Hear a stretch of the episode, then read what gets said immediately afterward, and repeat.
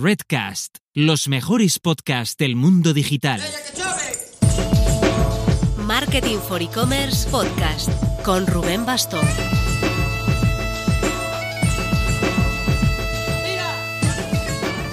Hola marketers, este martes es el Next ePayments. Ya lo tenemos todo listo, guiones, reuniones preparatorias, este lunes haremos una prueba técnica.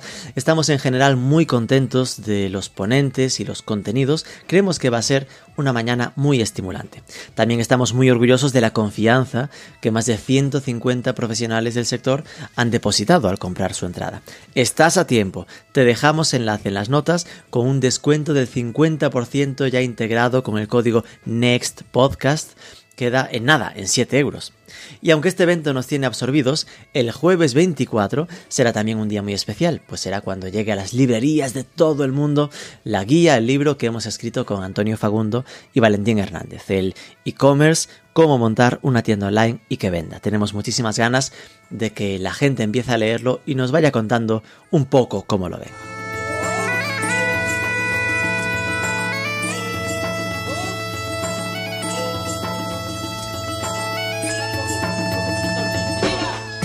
Ahora que nos vamos acercando poco a poco a una relativa normalidad, quisimos tantear un par de proyectos vinculados a turismo, para ver cómo se estaba reconstruyendo el sector.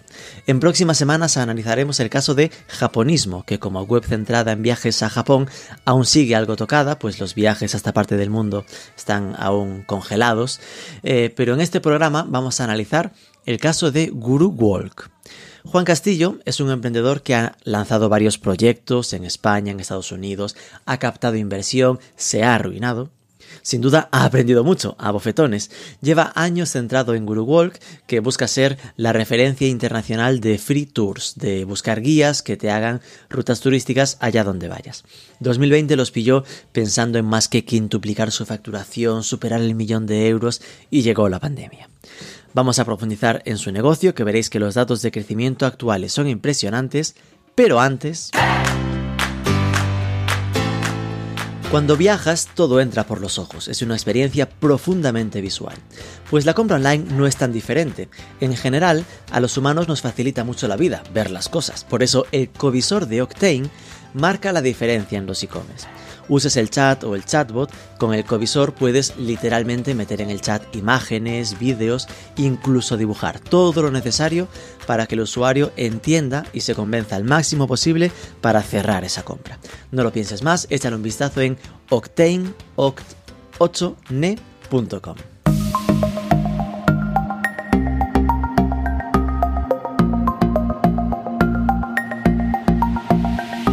Juan Castillo, muy buenas. Buenas, Rubén.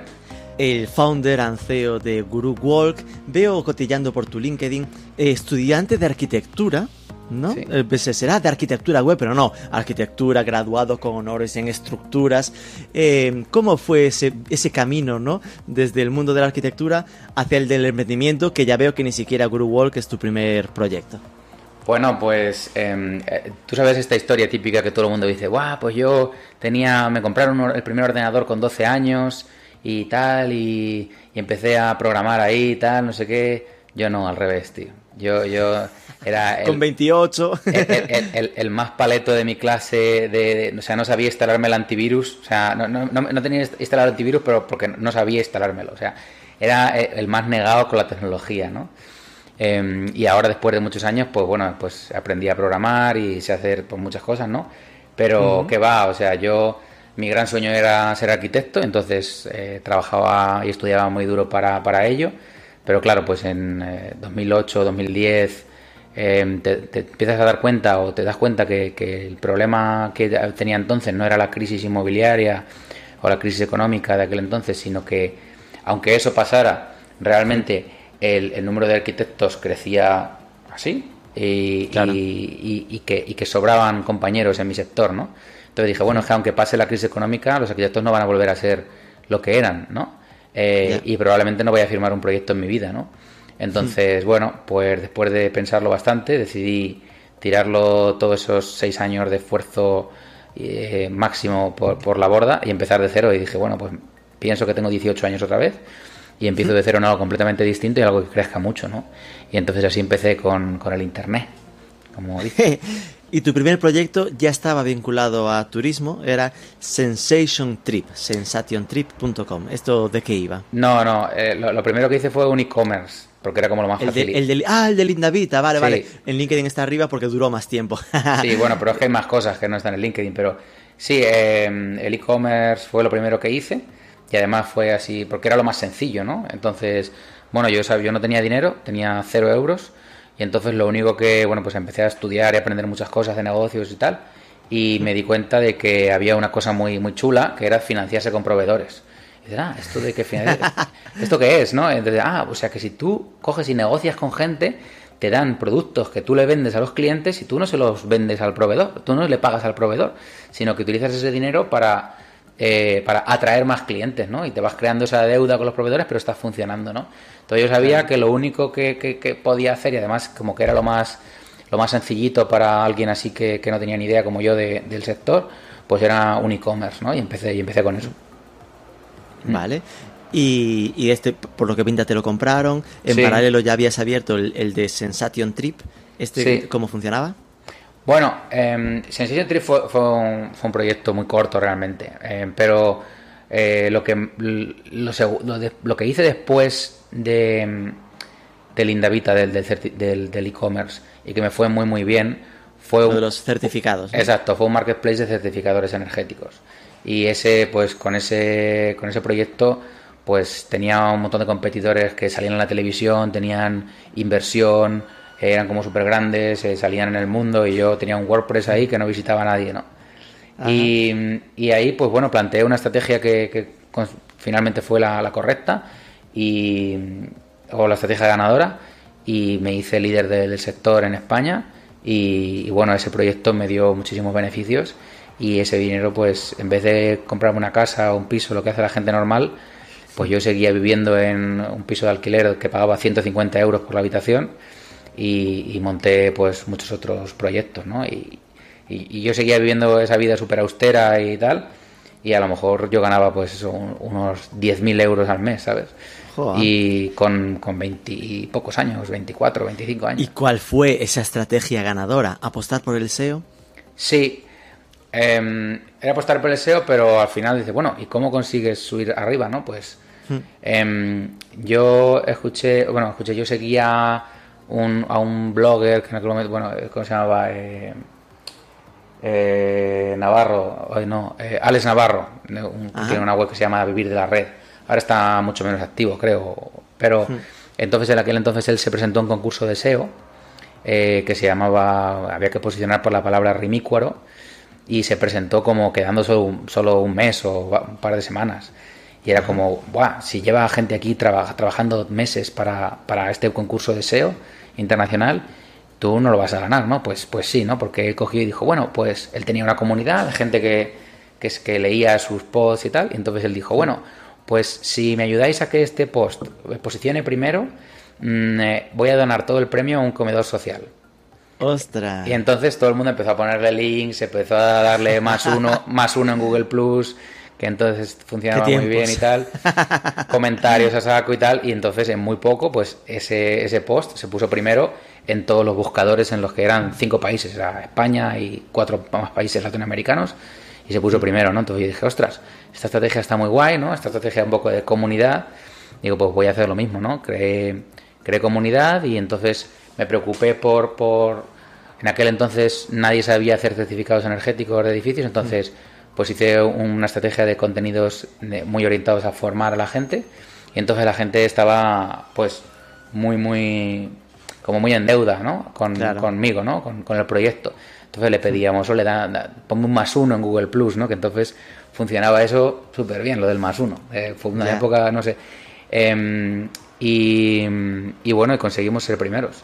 Eh, con cero euros de, de inversión en marketing, nos dimos la web eh, líder en eso, en España, y había muchísimos competidores y fue muy, muy bien. Y luego lo mantuvimos, claro. Y esto sí que realmente entronca más con tu formación de arquitectura, ¿no? Que es la parte más de, Sí. de los certificados, ¿no? Sí, pero esto realmente me lo dijo un, un- un chico que conocí en, en un curso de, de negocios, em, porque a mí me, me becaron para hacer un, un MBA y tal, y, y lo conocí ahí y me dijo, ah, pues tú que eres arquitecto, ¿no vas a hacer nada con los certificados energéticos? Y dije, Claro. ¿eso, ¿eso qué es? Y me dice, no, el año que, el año que viene eh, sale una ley que todo lo que el que Van a ser obligados para Ah, no vender y dije yo, alquilar. digo, toma, ¿y no vas a hacer tú nada de eso? Dice, no, yo no. Digo, ¿seguro? Dice, no, no, yo no voy a hacer nada de eso. Digo, bueno, pues igual a lo mejor lo hago yo. Y si lo no pensé, lo haces tú, ¿no? gracias por la idea, te doy Claro, un y- 5%. y, y- y- y yo estaba acostumbrado a ver, pues, eh, en el en el Keyword Tool y en el Trends y tal, pues los volúmenes de, de búsqueda de, de los productos que yo vendía. Y de repente, cuando pongo certificado energético, hacía así como para arriba, que, que era como, eh, como, uff, esto aquí hay muchísimo volumen, ¿no? Esto, esto va a ser grande. Entonces dije, bueno, pues voy a hacer algo. Digo, y aunque sea tercero o cuarto en España, pues a lo mejor, a lo mejor funciona, ¿no? A lo mejor merece la pena. Claro. Y, y no, conseguimos ser líderes, sí. Y esto aquí pone como fecha fin 2015, ¿esto es porque lo vendiste también o...? o- No, eso lo tengo, lo tengo delegado desde hace ya, pues. Es decir, eres, es tuyo, pero no estás activamente trabajando en él, digamos. No, no, no. Sí, hace años que lo dejé delegado y entonces empecé a montar otros proyectos Oh. eh, más locos, más ambiciosos, que no tenían, no tenían sentido realmente. Pero bueno, eh, pe- perdí muchísimo dinero, pero aprendí un montón de cosas. Y bueno, Qué todos, todos esos aprendizajes son los que intenté aplicar cuando empecé Guru Walk. Porque claro, hasta ahora lo que me cuentas define un emprendedor en serie, ¿no? Es decir, es mm, de perfil de persona que lo que le gusta es estar lanzando ideas. Sí. Y de repente veo en tu LinkedIn Guru Wall cuatro años y medio. Ya suele costar a alguien como tú que mantenga el foco y las ganas, el ánimo en algo, en, en un solo proyecto, ¿no? Esto, esto ¿cómo lo llevas? Bien, al final es eh, efectivamente es un cambio de mentalidad y bueno, pues hay un libro que, que me, que me que a lo mejor para las personas muy inquietas así como yo o, o muy creativas o muy tal les puede resultar muy útil que se llama Essentialism, eh, esencialismo. Y, y al final se trata de, oye, de no, no- te comprometas, comprométete solo con una cosa, ¿no? Tú permítete de vez en cuando quizá explorar, pero sobre todo enfócate en algo, en una cosa, y, y ese es, eh, eso es lo que más beneficio te va a dar, ¿no? Y al final eh, lo aplicas a todo en la vida, tanto al trabajo como a las relaciones, a, ¿no? O sea, a tener, mejor tener pocos amigos y muy buenos, ¿no? Em, pero, pero de muchos años y tal, pues, pues con el trabajo igual, ¿no? Y Es para decir, una como persona... que ese libro te centró un poco, ¿no? Sí, al final todo- todos los libros que lees o, o los libros buenos te hacen como cambiar un poco tu paradigma, ¿no? Y, y- y pensar las cosas de otra manera. Y ese particularmente fue el que más me ayudó a entender el- la vida así, ¿no? Vale, entonces cuéntanos un poco de Guru Walk, Sí. eh, cómo consiguió este proyecto ser tu proyecto. Yo fíjate, yo, yo me tiré, después de cerrar el último proyecto, sí que estaba un proyecto que pintaba muy bien y, y que bueno, pues eh, falló un poco por, por, por varias cosas, pero, pero me, me- me quedé como muy impotente por, por esto que tienen muchos emprendedores de que no, no saben de tecnología, ¿no? No saben programar, ¿no? Y eso pues te lleva pues a... Eres peor, eres peor eh, líder, eres peor eh, seleccionando personas, eres peor comunicándote con, con tu equipo, ¿no? Y dije, voy a dedicar un año a, a programar. Y- ¡Ostras! y me dediqué un año solo a, solo a programar. Y eso pues eh, ha venido muy bien, ¿no? Y, y- y yo pues me comunico, ya, ya sabía algo, ¿no? Sabía cositas, pero dije, me centro un año solo en programar. Que a ver, que entiendo que en arquitectura algo de programación se aprendía, ¿no? No, no, cero, cero, cero. ¿Cero? Cero, cero. Vale. No, no, en arquitectura nada. que en las, claro, vale, en las ingenierías sé que sí que algo se, se practica, pero igual arquitectura. A lo mejor ahora sí, pero cuando yo estudié. En aquel cero. momento no. No, no, no, nada. Y, y de hecho, pues yo me colaba en, en clases de, de- de teleco y en clases de informática y tal, a la vez que hacía cursos online y tal, y me dediqué así un año. Y luego acabé el año, bueno, a- al final estuve haciendo cosas de Machine Learning y tal, y entonces eh, acabé eh, coorganizando una conferencia de inteligencia artificial en el MIT, en Boston. Ajá. Y por ahí como que, ostras, pues si sigues por aquí, Juan, por Machine Learning y por, y por todo este, este mundo, ya empezaban a, a llegarme ofertas, sin yo buscarlo, ofertas de, con salarios muy altos, con cosas que decía, pero si esto, esta gente que me está ofreciendo esto no tiene ni idea de, de que yo no, no, no, no tengo tanta idea, ¿sabes? Que llevo solo un año en esto. Pero era un mercado pero tan... bueno, era lo de, lo de en el país de los ciegos el tuerto es el rey, ¿no? Claro, claro. Eh, pero bueno, que podía haberme, podía haber seguido por ahí, ¿no? Pero yo sabía que yo nunca iba a ser un buen líder de un proyecto así, porque no era mi, mi expertise, ¿no? Em, entonces, yo ya sabía más de tecnología que, muchos otros founders, pero, perdón, fundadores, que hablamos mucho en inglés a veces, sí, muchos fundadores, em, pero aún así yo, yo, yo sabía que, que bueno, que, que, para que un proyecto fuera bien y, y, por mi experiencia de haber fracasado otros, ¿no? Que yo que tenía que ser un, un líder correcto para, para, el proyecto, ¿no? Entonces yo tenía bastante claro que, que quería, que ya conocía el modelo Marketplace, que quería montar algo con el modelo Marketplace. Y dentro de ese modelo Marketplace, pues bueno, eh, cuando yo volvía de Boston en el avión, esas 7, 8 horas ahí yo solo, eh, para España, eh, como yo no puedo dormir en los aviones, pues pensé mucho, ¿no? Y yo decía, digo, bueno, Juan, lo, inteligente es seguir por aquí, por esto del Machine Learning y eso. Digo, pero es que a mí no me apetece esto más. O sea, no me apetece hacerlo inteligente. Bueno, podrías decirlo, lo fácil, ¿no? Lo fácil es seguir por aquí. Aquí tengo garantizado un salario alto, una buena carrera, pero mm, centrado sí a lo esencialista, pero a disgusto tampoco. Digo, pero el cuerpo me pide intentarlo una última vez. O sea, yo estaba muy de bajón porque he cerrado siete proyectos. O sea, nadie puede estar más, más seguro de de que eres un, fracaso con patas que yo, ¿no? Porque he, fracasado mucho. Y entonces eh, no tenía como mucho ánimo, ¿no? Pero decía, bueno, va, voy a intentarlo una última vez. Digo, pero este es el último. Yo no voy a intentar más. Entonces digo, si es el último, voy a intentar asegurarme de que, de que acierto, ¿no? Lo máximo posible, ¿no? Entonces, pues me dediqué bastante tiempo a investigar eh, cuál era el proyecto que, iba a intentar, ¿no? Entonces, yo sabía que pues, el modelo Marketplace a mí me cuadraba, ella sabía que, aparte yo no soy un líder técnico, por tanto, todo lo que fuera SaaS y tal, pues yo creía que no, que no es lo ideal para mí. Y dentro de eso decía, bueno, y tengo claro que quiero vivir en España y que quiero montar algo que a ser posible pueda ser líder internacional, ¿no? Entonces, si hmm. vas a hacer algo que sea líder internacional, eh, siempre va a haber un americano que va a levantar 10 veces más dinero que tú. Entonces, eh, digo, bueno, y el mejor escenario es que ese americano te compre, ¿no? Entonces digo, hmm. bueno, pues solo por vivir, porque tengo claro que quiero vivir en España, porque ya he vivido en Estados Unidos y tal, eh, eh, digo, bueno, pues solo por estar en España, ¿cuál es la ventaja competitiva que yo tengo, no? Y bueno, pues y somos, el turismo. Que somos líderes en España. Bueno, pues una de las cosas que somos líderes en el mundo es en turismo, ¿no? Entonces, solo por empezar desde aquí ya tienes una ventaja. Eh, entonces digo, bueno, por dentro del turismo, ¿cuál es el sector que más crece, no? Y, además algo que sea pequeño, que yo sea capaz de, de liderar, ¿no? Porque si es algo ya muy grande, muy maduro, no voy a ser capaz de liderar eso. Yo quería hmm. encontrar un mercado, liderarlo y si crece mucho, pues crecer con él, ¿no? Entonces, hmm. después de mucho pensar, pues vi el tema este de los tours de libre pago, también conocidos como free tours y ahora también conocidos como Guru Walks, ¿no? A ser posible. Eh, y, dije, pues, pues aquí creo que, que, la competencia no, no es demasiado fuerte todavía, ¿no? Podemos intentar liderarlo y podemos crecer con ello, ¿no? Y, ahí ha sido un poco la razón del éxito, ese, ese análisis. Vale, eh, me quedé un prendado de esa reflexión de eh, nadie sabe de fracasos tanto como yo, ¿no? En plan, he cerrado siete proyectos. Muy eh, superficialmente, ¿nos podías dejar ese esbozo de qué eran esos siete proyectos que, que, fracasaron? Porque sin duda es lo que, lo que nos trae el Juan Castillo que eres hoy, ¿no? Sí, pues Mira, desde esto de que, has dicho tú de Sensation Trip, que eran pues, unos viajes organizados, empezaba como unos viajes organizados a Ibiza para jóvenes, pero como de muy alta de muy alta gama y tal, que los jóvenes no quieren alta gama, o sea, los jóvenes quieren precio, ¿no? Y era como un paquete todo ahí súper chulo.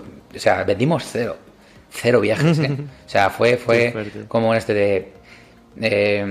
te pasas toda la, todas las metodologías y toda la humildad por... por por el arco triunfo, ¿no? Hmm. Y, empiezas a montar cosas, bueno, esto seguro que lo vendo, ¿no? Seguro, no, pues no.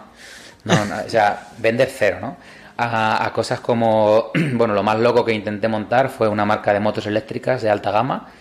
Em, porque claro, como Elon Musk montó Tesla, ¿no? Pues ¿por qué no voy a montar yo esto, ¿no? O sea, eh, una, una, completamente absurdo, ambición, ¿no? ambición no te ha faltado, ¿no? No, claro, de hecho me fui a Estados Unidos para intentar levantar un par de millones de, de euros para, para empezar el proyecto y fiché un equipo de cuatro o cuatro personas, diferentes ingenieros, diferentes eh, ámbitos y tal. Eh, y estuvimos en conversaciones con Ducati para hacer un partnership con ellos, donde ellos nos daban eh, la Ducati Diavel sin motor, sin transmisión y sin depósito, y nosotros metíamos las baterías, eh, la electrónica y tal, ¿no? Y, y, y, en principio los cálculos nos decían que claramente iba a ser la moto comercial más rápida de 0 a 100 del mundo. Eh, eh, pero eso era absurdo, ¿no? Yo hablaba con los inversores y me decían, bueno, ¿cuál es tu background? Y yo les decía, bueno, pues he hecho un par de webs y tal. y era como, tío, tú no tienes ni idea de esto, ¿no? Y, y hablaba con mi equipo, y a las reuniones con mi equipo, y era, pues, si es que no, no entiendo nada de lo que habláis. Entonces, eh, claramente ahí me di cuenta que, que para tú funcionar bien en un, eh, en un proyecto, tú tienes que ser un buen líder para eso, ¿no? Y tienes que saber de eso, ¿no? Hmm. Y, y, bueno, pues esas son algunas de las cosas ¿no? que, que he hecho. Bueno, no, no queremos rascar ahí sí. en las miserias. Hay, hay, un post, hay, un post, que si pones en Google Juan Castillo arruinado, puedes leer ahí un montón de cosas. Tiene como más de media hora para leer. Fue bastante duro de escribir. Wow, es decir, sí. que hubo ese punto de he tocado fondo, que se vaya a la mierda todo. ¿Por qué me he arruinado dos veces? He cerrado siete negocios. Ese, ese, ese. El, el, primer párrafo no lo escribí yo, ¿no? ¿Vale? El primer párrafo es como muy, muy dramático, demasiado dramático, queda muy mal, pero lo escribió el propietario de, del blog, no lo escribí yo.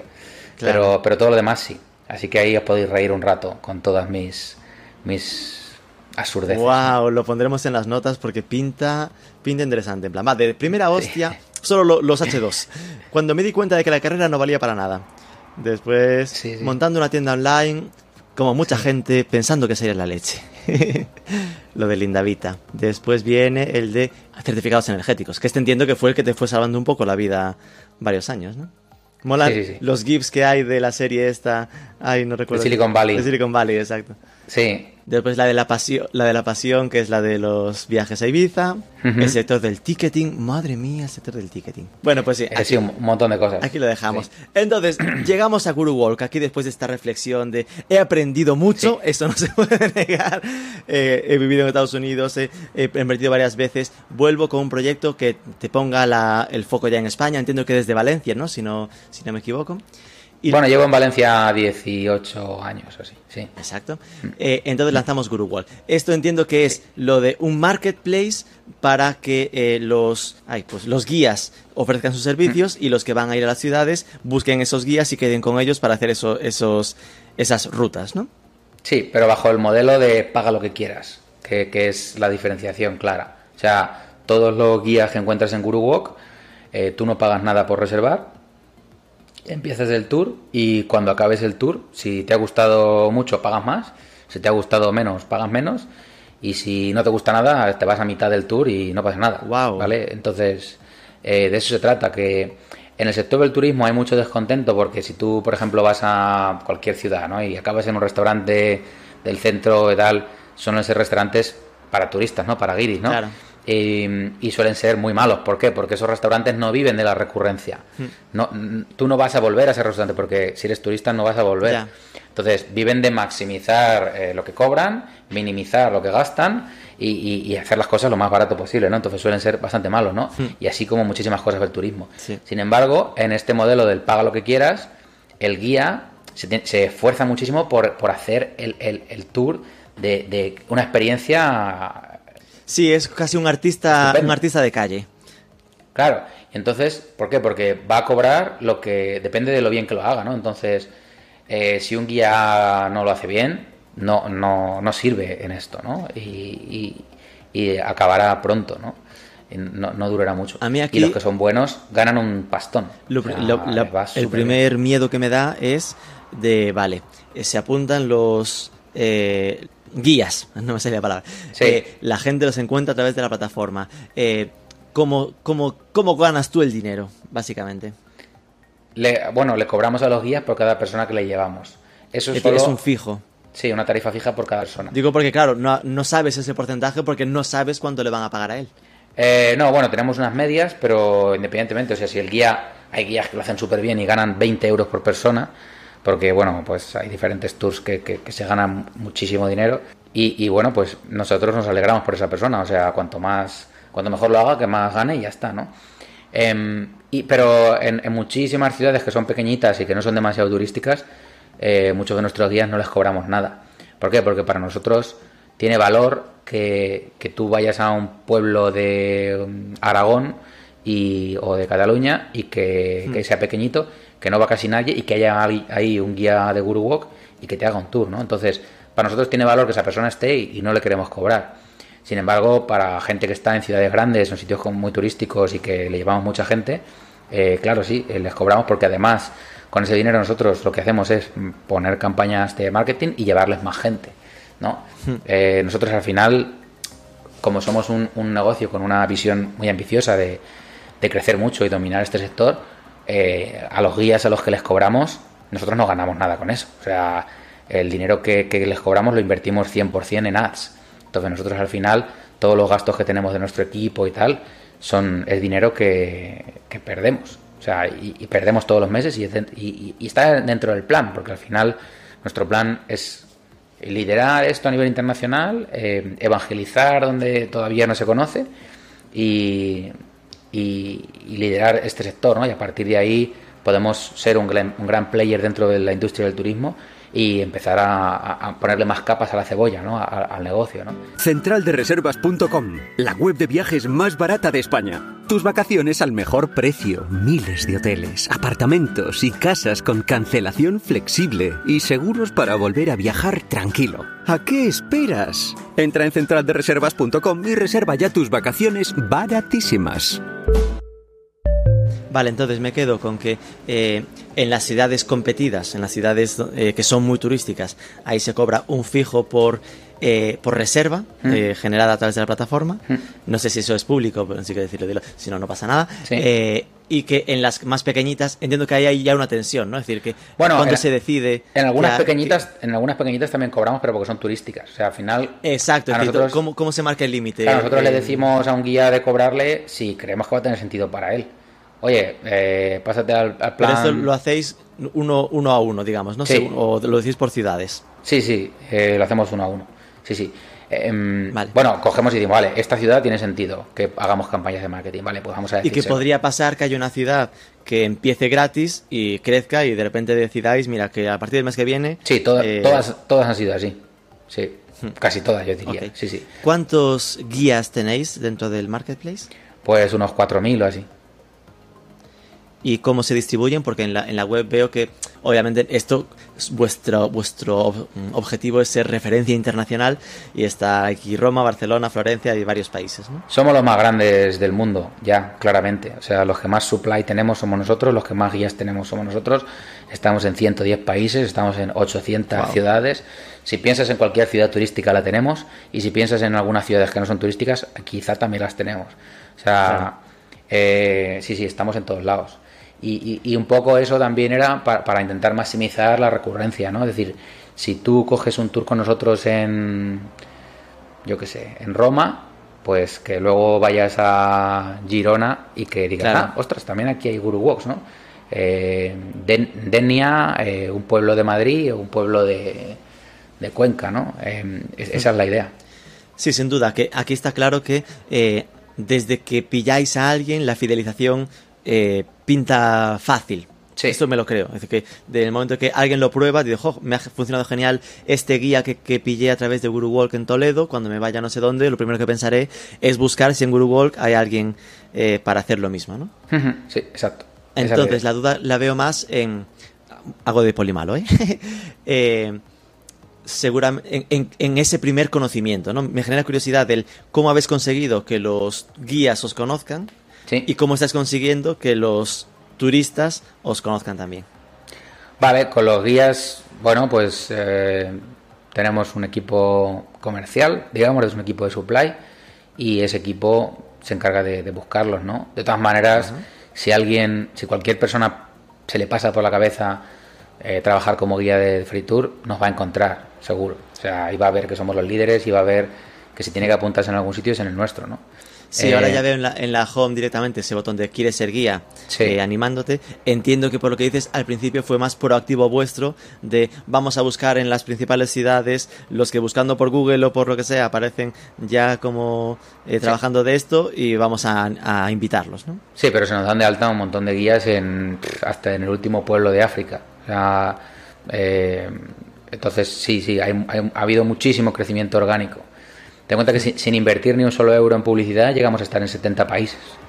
eh, cuando no invertíamos nada al principio. Mm, entonces sí, eh, digamos que el modelo explotó bastante. Eh, porque bueno, pues, pues era algo que, que, aportaba mucho valor a ambos lados, ¿no? Por un lado, a personas que querían ser guías de free tours y no, no sabían pues cómo crearse una web, cómo atraer clientes, como tal, ¿no? Entendían el, el, valor que tiene esto. Y por otro lado, personas que estaban buscando este tipo de tours en miles de ciudades donde no existían aún, ¿no? Entonces, el modelo marketplace aquí tenía mucho sentido. Y eh, hacia público final, hablabas de que estabais sí. reinvirtiendo todo lo que os, os pagan los, los guías para traerles tráfico. Sí. ¿Cómo, cómo, cómo hacéis vuestro marketing? Digamos? Principalmente es SEO y, y SEM. Eh, SEO y PPC. Eh, pero sí, mm. esas son las dos principales eh, nos gustaría. Totalmente lógico. Al final es SEO porque sin duda es de, a quien busque cualquier cosa parecida, ¿no? De eh, free tour en Holanda, free tour en Amsterdam, ese tipo de búsquedas ahí queréis sí. estar seguro. Sí. Y después el, el, SEM para quien esté buscando estas búsquedas, pujar a muerte. Entiendo que con el apellido free tour, tour, porque si no será un sector súper caro, ¿no? Sí, con el, con el, sí, siempre por las keywords de free tour. Sí, sí. Y bueno, lo, lo, que intentamos cada vez más es que la gente busque cada vez más Guru Walk eh, Madrid, Guru Walk eh, Valencia, lo que sea. Eh, porque claro, ahí, ahí somos, somos los únicos, ¿no? Claro. Eh, ¿Cuánto estáis invirtiendo? Porque lo primero que pensé de repente era, ¡buah! Free Tour, pero claro, en varios idiomas, porque esto es a nivel mundial. Y después pensé, madre mía, esto se puede ir una salsa en, en SEM infinita. Sí. Bueno, siempre va un poco vinculado a cuánto facturamos vamos, digamos que nuestra idea es no perder dinero, ¿no? Sí. Eh, eh, pero bueno, quizá este mes pues podamos eh, invertir, este mes de junio, 50.000 euros al mes. ¡Wow! Sí. No, no, en por dimensionar, ¿no? Porque si la gente igual pensaba, bueno, a lo mejor meten 2.000 euros. no, no, no, no, que estamos en un sector que, claro, estamos trabajando. Y además son 50.000 euros invertidos en gente que sabes que proactivamente está buscando tu producto. Sí, Sí, pero bueno, quizá en agosto son 100.000, ¿eh? Perfectamente. Wow. Eh, ah, también es cierto que en agosto la, la conversión y lo, los beneficios que, que, tendréis, digo, los, los ingresos... Bueno, que hay más, volumen de hay más volumen de búsquedas. ¿no? Además sí. hay más volumen de búsquedas, claro. Sí. Eh, claro, esto me despierta la siguiente duda que es, eh, bueno, ordenemos información. ¿Cuánto equipo sois en Guru Walk? Eh, 15 personas. 15. ¿Y cómo os repartís más o menos los roles? Es decir, ¿cómo estáis organizados? Bueno, esto es un poco un poco curioso, ¿no? De nuestra cultura, cómo, cómo nos estructuramos, porque tenemos, eh, pensamos en una estructura como muy horizontal y de un liderazgo muy compartido, ¿no? Es algo, creo que bastante característico nuestro, que por ejemplo las personas no tienen un puesto, un rol, lo que tienen son eh, una misión y esa misión lleva, lleva un dominio, ¿no? ¿Qué, ¿Qué, significa esto? Que si tú eres el responsable de eh, producto, pues tú eres el que, el que, el que decide, ¿no? Eh, qué se hace, cómo se hace, cuándo se hace, eh, y, y, tienes ese dominio, es decir, tienes la última decisión sobre, sobre eso, ¿no? Al igual que si te haces, yo qué sé, comunicación, como si haces eh, ventas o, o, tal, ¿no? Entonces, ¿qué, ¿qué, es lo que lleva a esto? O sea, que al final lo que, lo que conseguimos es que cada persona del equipo tenga como que sienta realmente una propiedad de, de la compañía, ¿no? Claro. Que decir, oye, es que esto esto lo he montado yo, ¿no? También, porque es que yo tengo la última decisión en esto y eso también hace que las personas pues realmente se, se estén más motivadas, ¿no? Porque qué sentido tiene que yo me caliente la cabeza en, en, en, hacer algo si luego va a venir mi jefe y me va a decir que no, que vamos a hacer esto otro, ¿no? Ya, ya. Entonces, eso como que lo tenemos muy definido, ¿no? Pero bueno, pues eh, dentro de esas misiones, pues está, por supuesto, pues hay una persona de producto, hay tres personas en, en ingeniería, ¿no? En desarrollo de software. Eh, hay una persona de SEM, hay una persona de SEO, hay una persona de comunicación, hay tres personas de supply, hay dos personas de calidad y experiencia. Bueno, ahora hay tres, tres como digamos experiencia, calidad, customer care. Oh, perdón, uh -huh. customer care. Eh, atención al cliente, que estamos siempre con, sí, lo, de, sí, con sí. lo, del inglés, perdón. eh, eh, sí, más o menos eh, eso. ¿no? andaba, sí. sí. Sí, que se reparte un poco de un tercio para desarrollo y después eh, tres perfiles de marketing, tres de atención al cliente. Bueno, dos, tres de atención al cliente, por ahí anda. Vale. Sí, algo así. Y. Eh, que, mm, claro, verdad, orden de ideas. Decías antes que estabais perdiendo dinero y que eso estaba en plan. Eh, ¿Cuál es vuestro plan? ¿no? Es decir, ¿en, ¿en, qué momento creéis o está planificado que esto llegue al break-even, ¿no? A ese momento de equilibrio de empezar a quedarse en positivo. Pues honestamente no, no, no lo tengo muy claro. No lo tengo muy claro porque nosotros podríamos llegar a break-even este año. Mm, entonces eso no, nos pondrá en una situación de, tranquilidad, de decir, oye, no, no dependemos de, de levantar rondas para seguir, pero es posible, es posible que intentemos alcanzarlo este año, pero igualmente seguir levantando rondas para seguir siendo agresivos con el crecimiento, ¿no?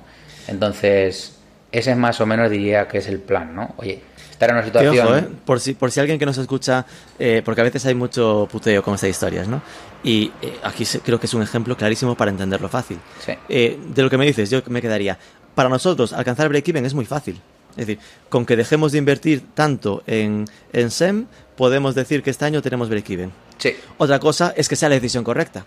es decir, de que igual nos compensa seguir invirtiendo en esto para aumentar el conocimiento de marca, para que más gente nos pruebe, nos conozca y por lo tanto después sean recurrentes, que es lo que presuponemos que va a pasar. Entonces, simplemente estar, estamos empujando más para después quedarnos en el break-even, igual en 2X o 3X lo que eres ahora. Es que tampoco puedo dar como muchos, muchos detalles del plan a futuro porque tampoco me interesa, ¿sabes? Okay. Yo, yo pregunto, tú si no puedes comentar, claro. lo dices. sí, lo siento, ¿eh? Y mira que me gusta ser súper transparente siempre, pero en esto particularmente prefiero no profundizar. Pero bueno, me, quedo con la idea de que a lo mejor en este año se toca, pero bueno, que eh, aunque se tocase, seguramente la idea sea, esto tiene aún potencial de crecimiento, así que aun estando en break-even, lo normal sería pedir una ronda más para, para sobre esto eh, convertirse en más grandes, ¿no? Seguramente, sí. ¿Qué facturación? Y aquí seguramente podemos dividir, ¿no? De, porque supongo que esto en el 2020 fue un antes y un después, ¿no? Es decir, que... Entonces, no sé cómo preguntarte la facturación, en plan de si es cómo era en 2019, qué pasó en 2020 y qué previsión tenéis ahora, por ejemplo. Bueno, ten en cuenta que cada año nosotros eh, crecemos muchísimo, ¿no? Entonces, la facturación de un año con la de otro es ridícula, ¿no? Mm, el cambio, ¿no? Pero lo que sí te, te a contar, ¿no? Al, principio de, en el 2 de enero de 2020, eh, nosotros en la reunión trimestral que hacemos el equipo, eh, yo le decía al equipo, digo, chicos, digo, daros cuenta de la suerte que tenemos de estar en el proyecto este, o sea, que yo he montado, que yo he montado muchos, ¿eh? Que yo, que yo he montado muchos y que esto no es normal. O sea, que, que este año es el año que nos hacemos mayores. Este año es o nos quedamos en plan zombie aquí manteniéndonos y tal, o, o, es el este 2020 lo petamos. Este 2020 es, coño, es, es, el año en el que esto se pone serio, ¿no? Hmm. Y, y, todos ahí súper motivados, así, tal, no sé qué. llega febrero, ¡pam! ¿Sabes? Y, y, hay un chino que se come un, un, murciélago y te cambia todo, ¿no? Hmm. Y, entonces, bueno, en, en 2000 20 facturamos unos 300.000 euros solo en todo el año, pero bueno, yo espero que este año podamos facturar 300.000 euros al mes, eh, llegar a eso. Vale. Es decir, que la expectativa está en 3 mm, millones y medio. Bueno, no, porque este los, primeros meses del año no han sido tampoco buenos. Exacto, exacto. Por eso digo expectativa, no para este año, sino eh, que en 2022, claro, me dirá, 2022 ya seguramente sea más. Sí, pero también te digo, es muy difícil hacer planes ahora, ¿no? Porque, por un lado, con todo lo que crecemos nosotros, ¿no? Y ya el año a año ya se te van mucho, ¿no? Versus a, bueno, nosotros estimamos que habrá un tráfico aéreo de en torno del 60% comparado con 2019, ¿no? Pero también nosotros, pero también hay turismo que la gente tiene muchas ganas de viajar. Por tanto, aunque viajen menos en avión, viajarán mucho en coche. Entonces, bueno, los destinos van a cambiar. Entonces, eh, es muy difícil hacer, hacer números para este año. Predicciones. Y por curiosidad, en 2019, ¿cuánto había sido? Por saber la hostia que supuso el 2020. No, en 2019 facturamos 200.000. Eh, y en 2020, ah, realmente 300.000. Aún, aún, con, e, aún con el COVID, aumentaste de facturación a nivel global. Nosotros hicimos récord de facturación en 2020. Récord mensual y récord anual. Sí. Pero seguramente e, ese 2 de enero en tu cabeza era que 2020 pensabas en el millón, seguro. Sí, sí, perfectamente, sí, sí bastante más, sí. Seguramente el plan de este año era el de 2020, vamos. Bueno, no, era mejor el 2020 porque no tenía los meses malos de inicio de 2021. Claro, claro. Pero bueno, que da igual, si, si eso también ha afectado a muchos...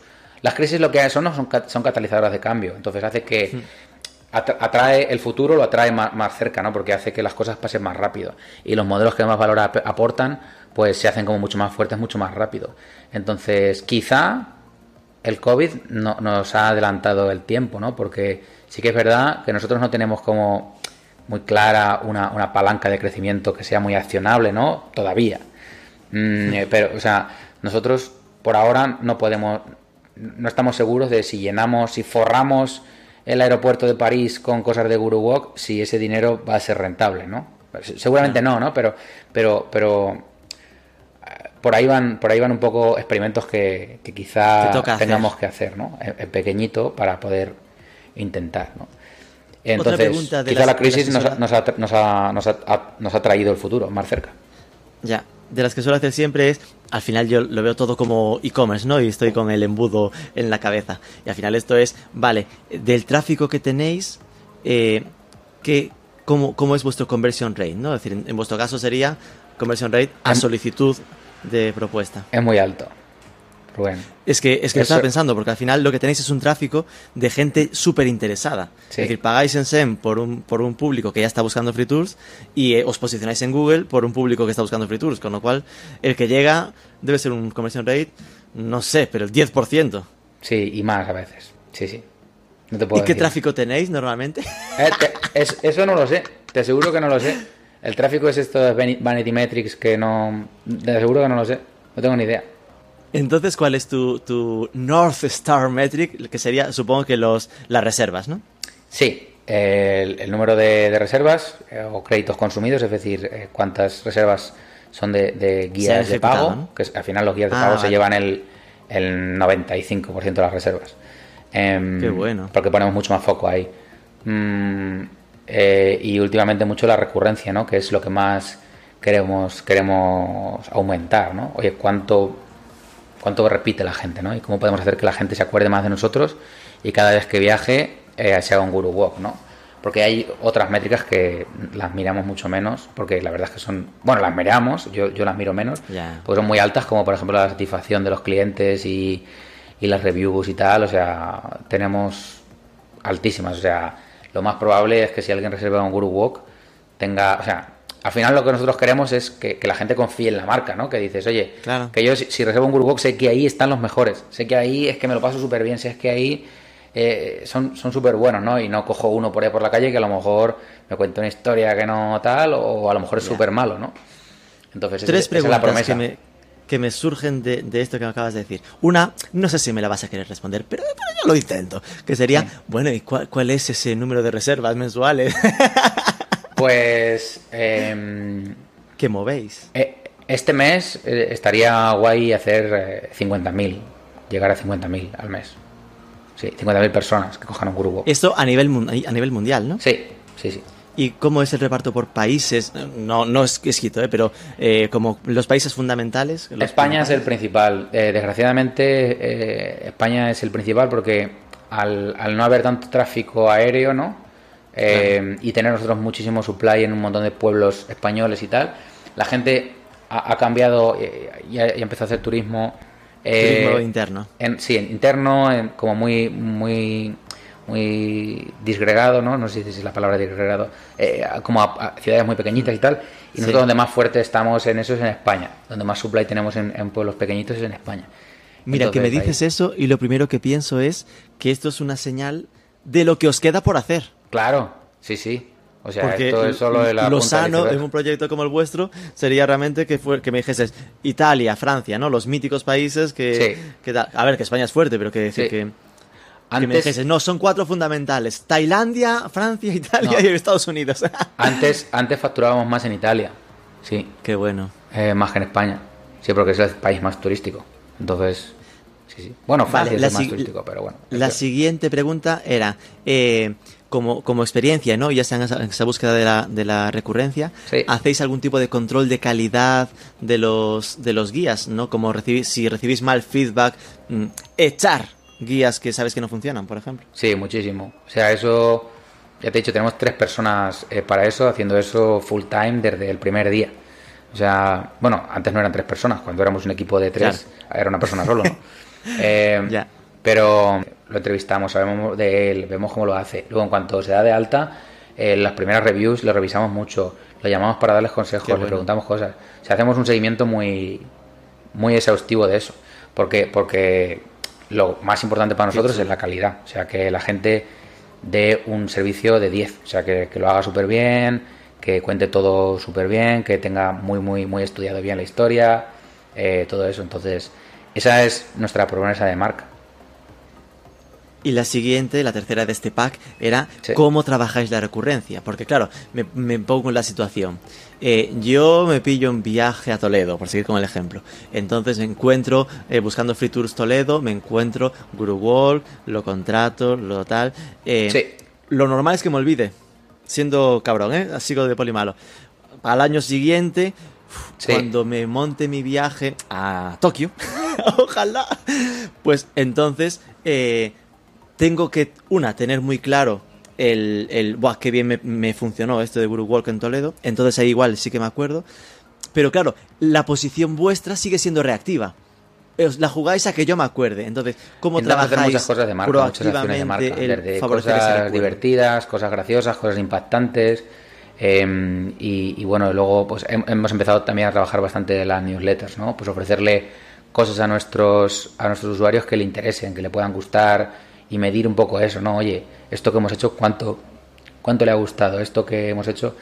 Y, al final es eso, estar ahí para, para, que el cliente, el viajero, se acuerde de ti, te tenga como, como la referencia. Pero lo más importante, todo empieza por la calidad. Es decir, que alguien tenga una buena experiencia con nosotros. Porque si no, luego puedes hacer lo que quieras e intentar recordarle que si no le has caído bien, no, no te va a dar otra oportunidad. Entonces esa, esa es la base para la recurrencia. Claro, al final es centrarse en, ofrecer la buena experiencia, el producto eh, perfecto y después eh, ir tentándolos con comunicación en redes sociales divertida y atractiva y, y, newsletters.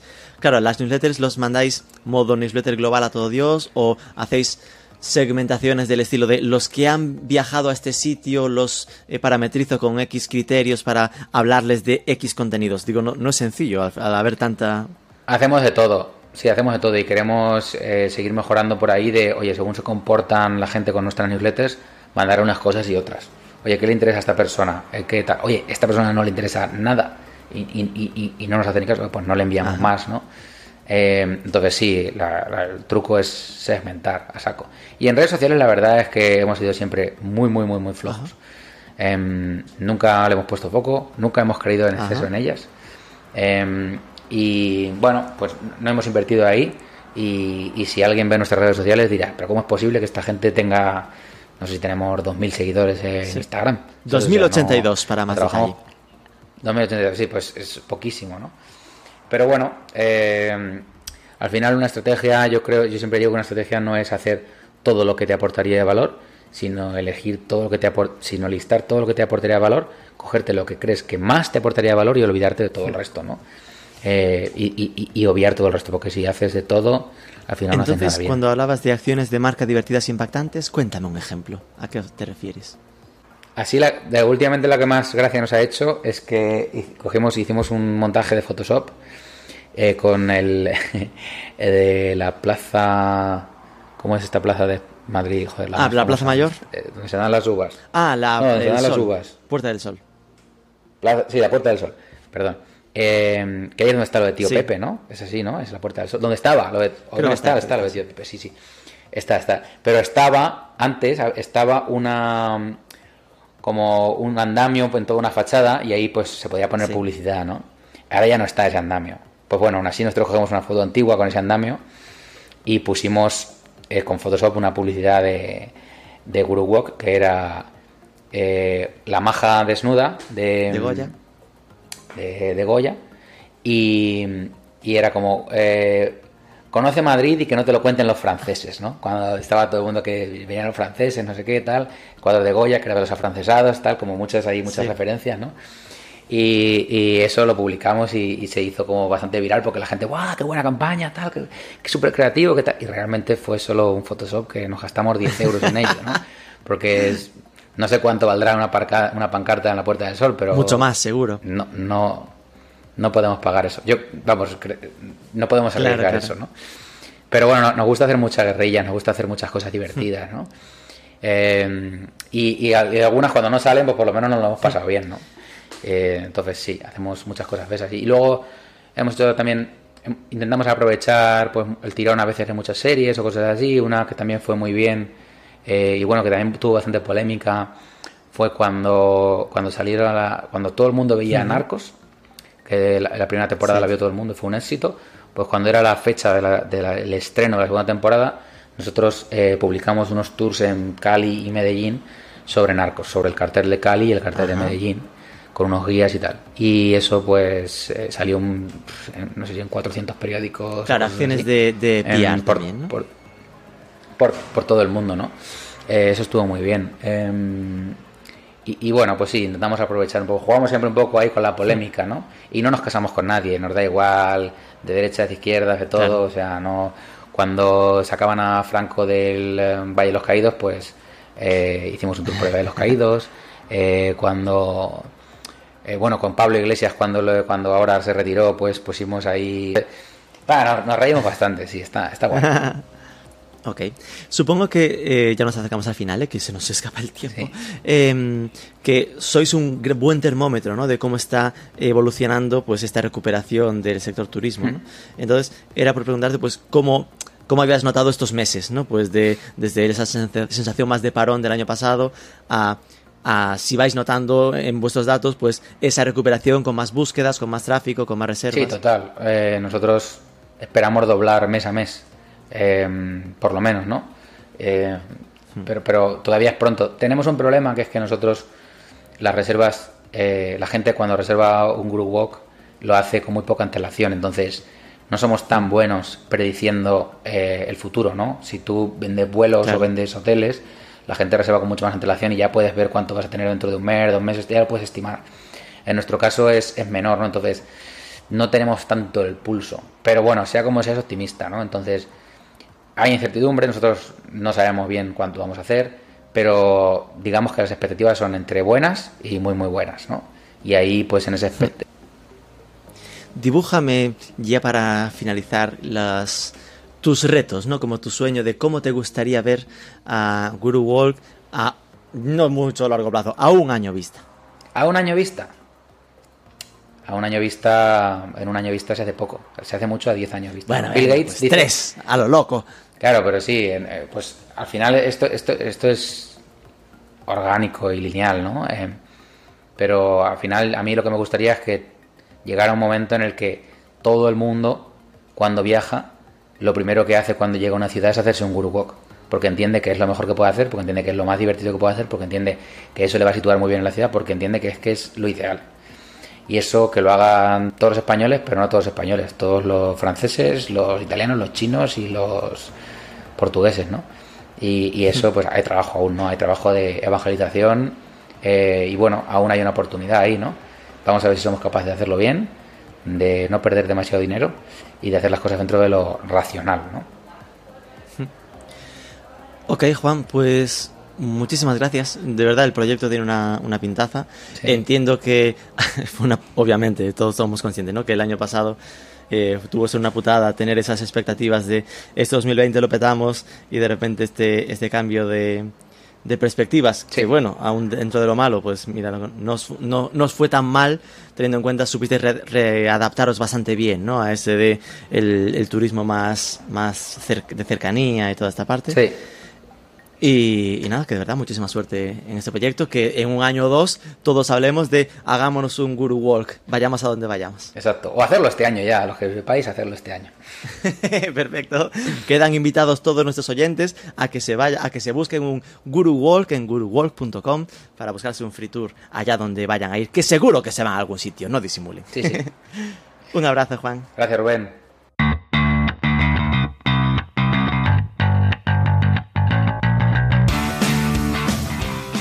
Te dejamos en notas ese artículo con las reflexiones de Juan Castillo sobre sus fracasos anteriores, que son sin duda aprendizajes para su etapa actual. Por ahora, Guru Walk está creciendo muchísimo, sin obsesionarse con la rentabilidad, con un esquema de marketing muy básico, SEO y SEM prácticamente, así que le queda mucho por crecer y por explorar. Ojalá sea un nuevo éxito del ecosistema español a nivel internacional. Si te ha resultado interesante, háznoslo saber, que siempre se agradece, compártelo en redes, un comentario en ebooks, una review en Apple Podcast, sobre todo suscríbete, que es gratis, y nos escuchamos el próximo lunes.